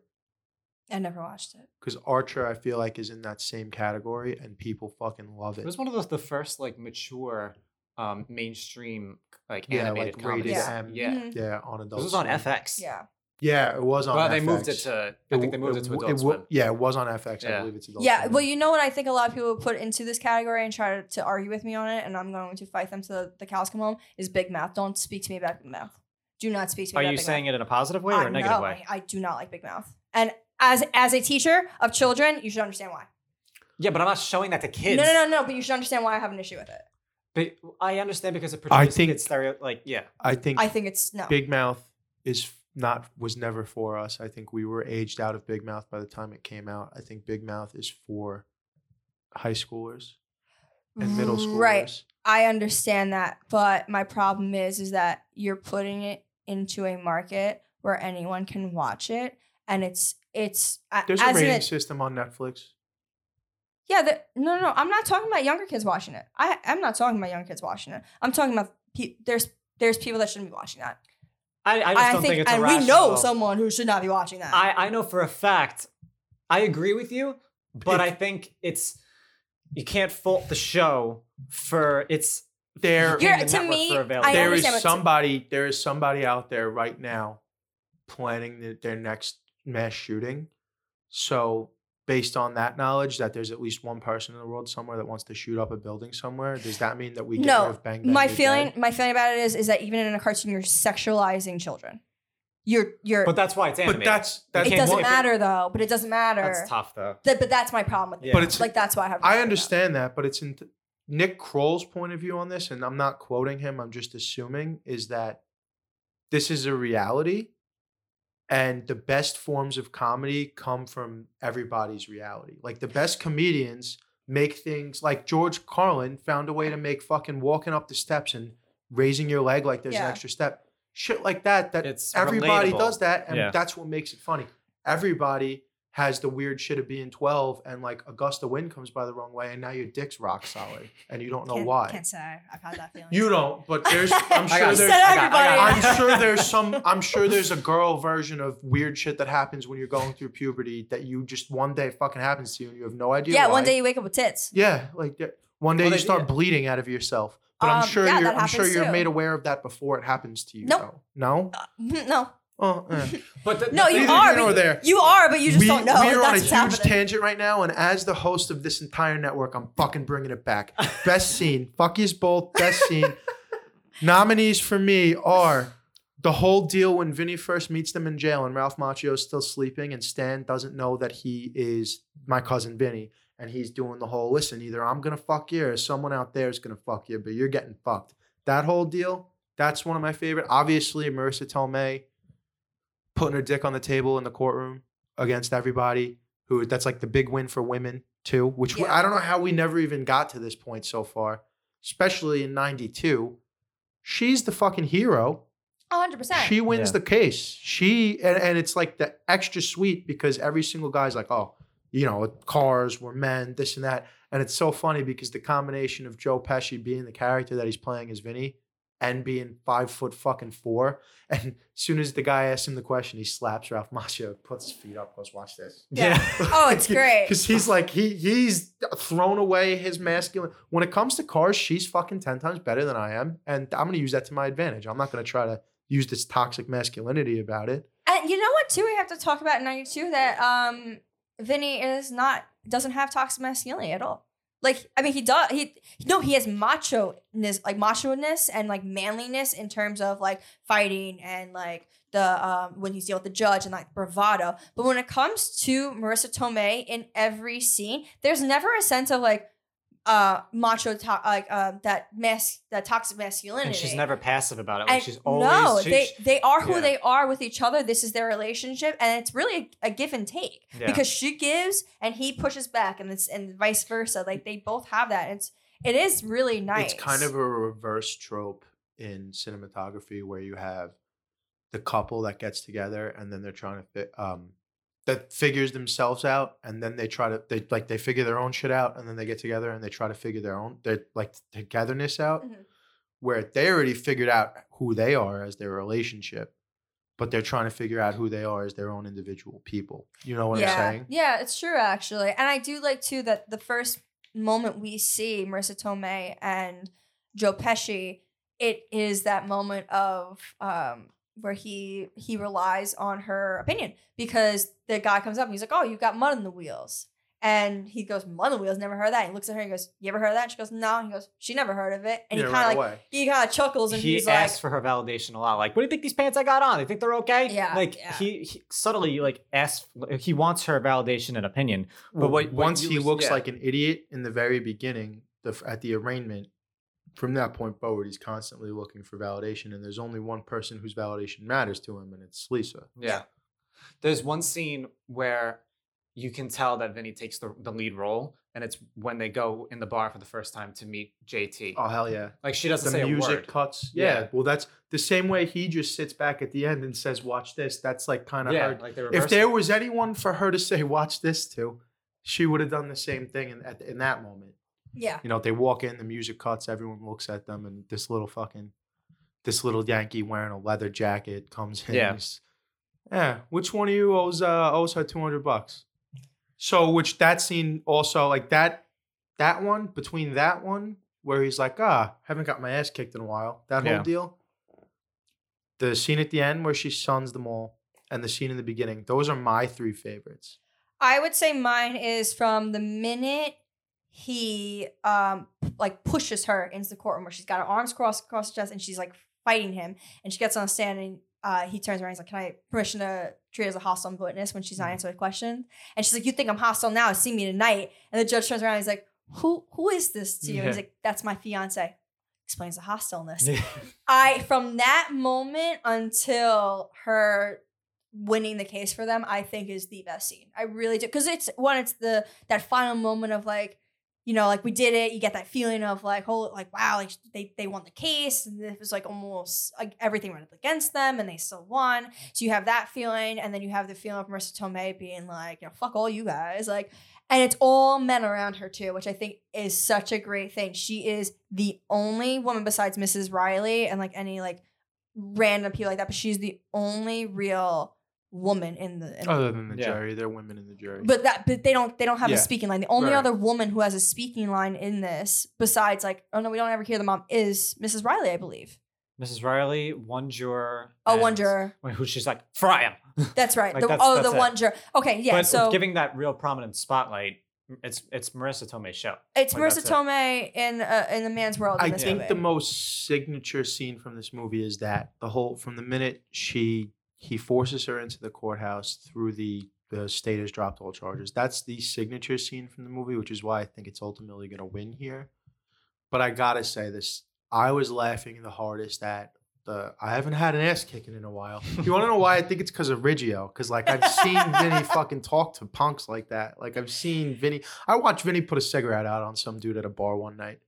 And like, but it was a similar deal like that, like where Vinny was out with the guy and he was like, hey man, like Vinny was talking to some girl, and the guy's like, hey, man, she came here with me. And he's like, so what? Like, what are you going to... It was a very similar altercation. Like, you're either going to leave me alone or you could try to kick my ass. I haven't gotten to a fight in a while. Vinny's also the type of person that gets into a road rage and throws a cup of coffee at someone. Multiple cups of coffee. Yeah, he's on a whole nother level, like, than anyone I think either of us have ever met. Then you've never even met this man, and he's on another level than anyone you've probably ever met. So yeah, this sounds extreme. You had me at the cigarette. I'm sorry, he didn't put the cigarette out on the guy. The guy put the cigarette out on him. And he was like, I didn't kill him. He was like, that was silly. What'd you do that for? That's the best reaction I've ever heard in my life. Oh, Riggio is something else. You could also argue too, a really good scene, which I don't know if it's the best scene, but it's a scene I like, is actually the very ending when they're in the car.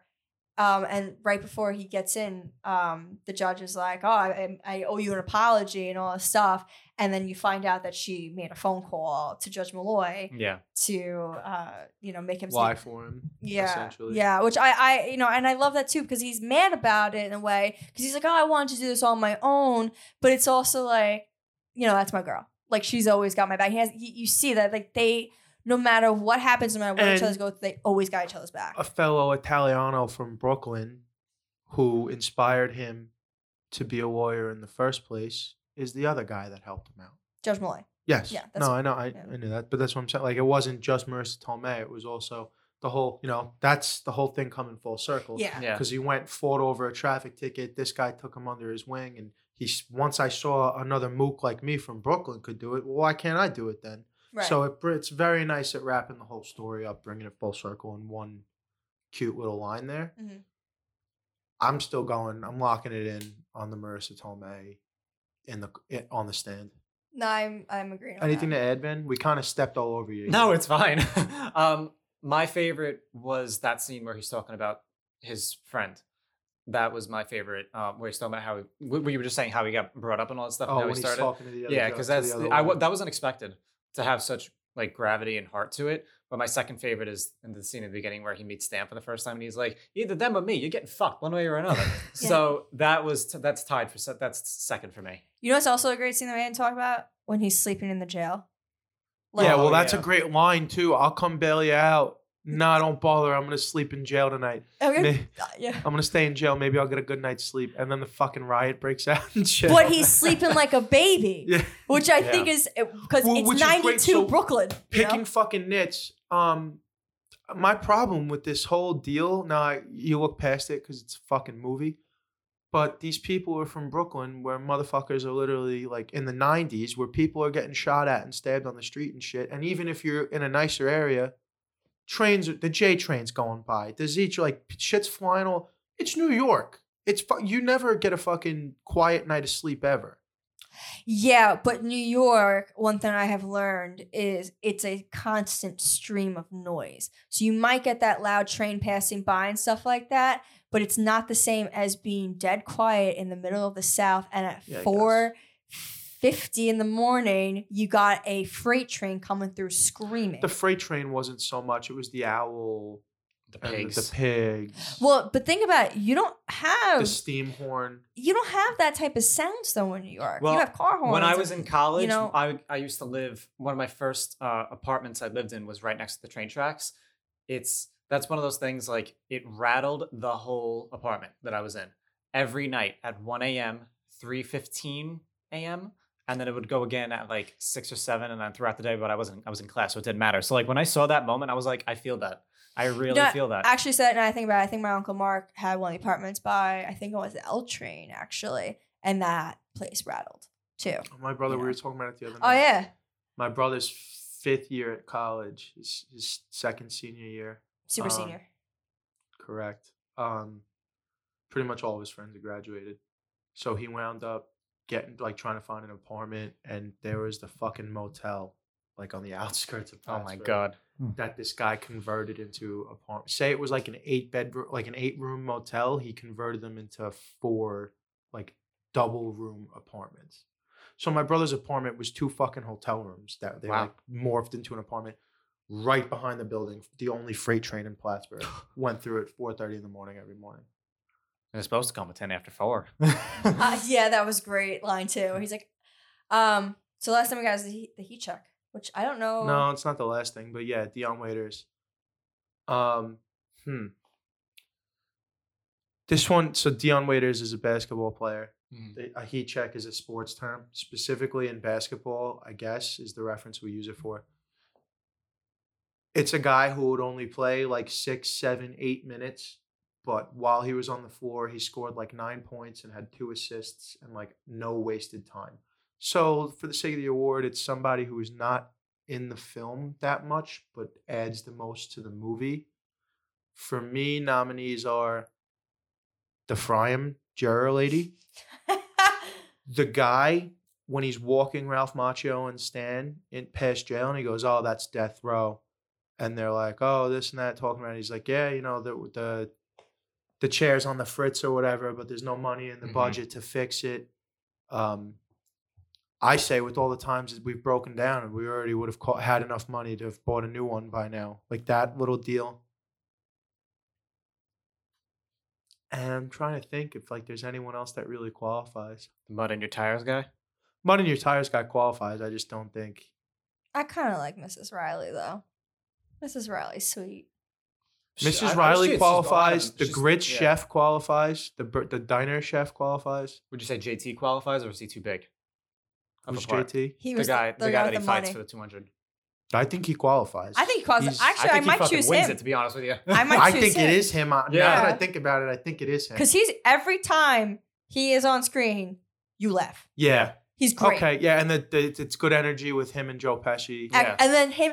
And it's a constant thing. Like yeah. Joe Pesci jumping to reach his face, and then both going down. Does he punch him? Yes. Is that what that is? He jumps up. It's like the littlest. He jumps both. It's like a short. Like, yeah. To me, it looked like a WWE crossbody. No, because he jumps out further with his right hand. Yeah, it's like a little. His left hand is needed to get the momentum. You know. And he's like down on the ground, like. Oh. Yeah, like you knocked him the fuck out. So I would say that. The Kristen Stewart Award for bad acting. Not necessarily bad acting, but overacting, I think. Trotter, the prosecuting attorney. Okay, you could say you could. I think I think he's overgoing for it a little bit, at least at times. Like I think the only time he's really not overdoing it is that one scene in The Office when he's talking to Pesci, when Pesci thinks he's finessing him for the files. Yeah, and he does the whole Judge Malloy bit. Other than that scene, I feel like that guy's he's just overshooting the entire movie. Because he's playing into an over-the-top character. It's meant to be an over-the-top character. So maybe he's actually doing it perfectly. Yeah, that's the thing. I think he's playing it right. But I get the sense that it's like a little overdone. Like if they made that movie in 2021, it's nowhere near that amount of like over. There's a lot of things that aren't the same about this movie if they made it today. But I feel like watching it in 2021, the whole time I'm just like... This guy, you know, like he's really fucking going for it. Yeah, I mean, honestly, maybe it's just me. Feel free to disagree. That's why you don't have to agree with everything I say. It's not that I disagree, but I think he was playing it the way he was supposed to be playing it. Like I remember, like we talked about Scott Pilgrim, like you had mentioned about Brie Larson, and it's kind of I feel like in the same breath where like no, she was playing it exactly as she was supposed to be playing it. You know, it was supposed to be like that. It's supposed to be this. I don't feel that same way about this character, though. That's the same argument that someone in the South or whatever could say about Marissa Tomei, like, oh, she's playing into those New York kind of tropes or whatever. Like, we're looking at it from that flip perspective, you know. It's not a trope at all. We're saying that. That's not a trope. But like someone who's not from New York could say that. Right. No, I agree with you. I think actually you're right on that because but it's not even the trope thing that I don't know. I get what you're saying. I mean, like, listen. Even physically, when he's walking around and doing his litigation, his steps are big. Like, everything about it is over-exaggerated. Like, when you're practicing a sport, they tell you to over-exaggerate everything because that when you do it live, you're going to naturally slow down. Well, yeah, like stage. You'll be doing it the right. Yeah. It literally looks like everything he's doing. He's taking these big, when he's going to the stand, he takes these big looping steps and his Everything with his hand movement seems very exaggerated. Maybe it's just me. But you know what, though, you could argue, too, is that a lot of lawyers, they put on a vibrato for in front of the court. So that could be his shtick, where he's playing the good old Southern prosecutor. Well, you know, part of it I felt in my head last night watching it, too, was also the one point where I'd thought about it to myself is like right as he's bringing the automobile expert up. Mm-hmm. So part of it, I thought about this last night, is that he literally thinks he's minutes away. Like, we're taking the knee and running out the clock and this thing's over. So he's like a little over giddy, I think, at that point. Mm-hmm. So I had also thought about that. But still, giving this one isn't always about someone who did bad. Sometimes I'm just looking for someone to assign it to because not every movie has terrible acting in it. I mean, so that's why I modified it and went from bad acting to overacting. Yeah, you could... If you're going to argue anyone, it's... hear me out. Kristen Stewart Award for bad acting. I got no problem giving it to Stanley either. I would give it more to the automobile expert than Stan. Because it's the same argument for both of them. But the expert is kind of like, I'm just feeling automotive. Not like, it's just kind of like, all right, guy, calm down. But you also think that that's verbatim from a transcript? Yeah, knowing that fact now, does that change your mind that is verbatim from a transcript? I think it makes it more prominent. That I think that's how an automobile expert would have to understand. I just think that if you're getting up and you're a car, impossible to answer what if question. How much money do they slide this guy under the table to just say exactly what they said and nothing else, and make this go as quick as possible? What, like the prosecution? No, like in the fictional world of My Cousin Vinny. Oh, how much money? What did the prosecution try to? Did they grease this guy? They had to have tried to grease this guy. Well, they got him in last minute. Exactly. So that's a good. I think that's. That's a credible theory. And he comes in last minute out of nowhere. Only once it becomes apparent that Vinny's starting to turn the tide on the case. And Trotta wasn't going to disclose it right away until they got to the courtroom. Trotta didn't disclose it. That's what I'm saying. Yeah, he didn't. Oh yeah. No, he does. And the judge was in on it. He just told him something. He just told him, "I have something for you." That's right. That's what it is. That's why Vinny objected. And then the judge objected to it. Vinny objected to it. The judge overrules it. So you know, I'm just spitballing here. Everything tracks to they could have easily greased this guy to say very few words and exactly what they wanted to say. I mean, you could. The other thing you're arguing is that he is under oath. So an expert witness may not take it. Within the scope of the truth. I'm not saying that the DA or anybody connected to the DA would pay someone paid him to lie. I'm just saying within the scope of the truth, there's a very, very narrow bottle of information, very small bottleneck of what we want you to spit out. Right, that's why it is so rehearsed, those questions. It's a narrative you're trying to make. No, I understand that, but with everything else, the judge not overruling the objection, coming in last minute. I'm going to also probably assume that this expert is an expert that is in that area. Well, so you know what? We gotta nix the whole thing. Isn't he FBI? Or former FBI? I have no idea. He says the expert witness, yeah. Oh, he said he worked for the Federal Bureau of Investigation. Yeah, he was either FBI or former FBI. All right, listen, I was just trying to have a little fun with it. If he was a federal agent, that don't mean I think that is a credible theory. Can I bring up a discovery I made about this film? Please. Have you guys heard that Vinny, his role was reprised by Joe Pesci? Yes, I didn't know that. In a jazz album? Yes, in the album, yeah. I recently discovered the album, and I fucking love it. And there's three novels. Really? Yes, that too. There's a novelization of the movie, and then there are two other novels that follow it. I believe one follows him in Brooklyn, like a couple of years later, and then the third novel only came out in 2020. There also was supposed to be a sequel where he's studying law in England. Correct. Yep. Yeah. And that never came through, and then the book. No, Tomei didn't want to do it, then they ultimately decided that they, after trying to recast it, they were like, not recast it. No, rewrite it. Rewrite the movie without her character, and then eventually it just got scrapped. Yeah. Correct. Yeah. I can't believe that there was so much lore in this universe. I was surprised to see that too, that there were three novels. The novelization of the movie, I was like, all right, that I get. Yeah. But then a sequel and a follow-up to the sequel. I just thought it was the Jaws album, and I listened to it on the way here. Like, a lot of the songs, like, I think it was like Take Your Love and Stick It or something like that. Songs like that. I was trying to make like a commercial in my head of like, oh, you know, swing with Vincent LaGuardia Gambini and My Cousin Vinny Sings for You. There's actually one that had to get released as like a box set, right? Like, who would have just went out? Columbia Pictures released it, Columbia Records. So it wasn't even MGM. So I was like, maybe he was. That's incredible, actually. I was like, so was he maybe under contract or something? That they're like, oh, you can do a jazz album, but there's a rap song on there. I believe that. Like, Joe Pesci's like spitting rhymes, and I'm like, okay. He's like, I'm a wise guy. And I'm like, oh, I bet you are. Okay. Well, real quick before you wrap up, Vinny did pull up his amount of IMDb ratings. So going to do an over-under. We're not doing an over-under. Oh, we're not doing an over-under? We're just guessing. Oh, Saved by the Bell rules, baby. What's your guess? 437. 652. 932. God, Vinny. Vinny. But you gotta remember, I've been on IMDb for like 10 years now. It's about 100 movies a year, man. Oh my God. If you go through every movie that you've ever watched in your life, and like things that you've just seen on the regular or whatever, like you're naturally gonna get that list. Okay, you know why I'm not going to do that?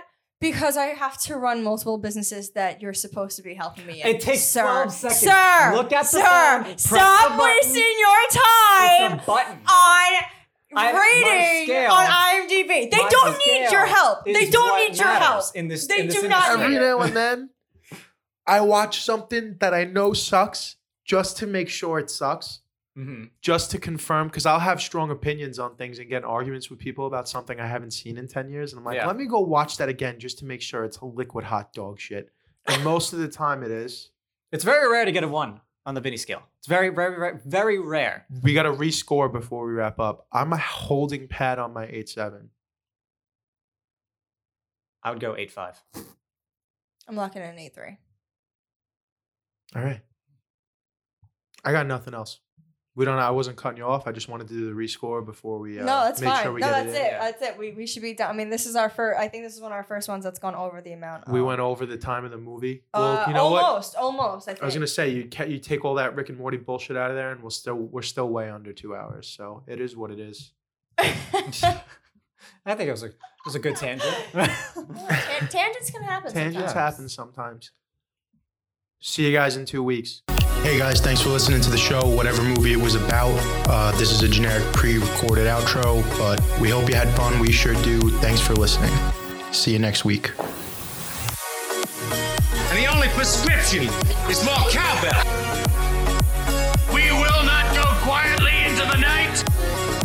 Stay gold, pony boy. I will not die sober. Get those fucking loads! That's all, folks.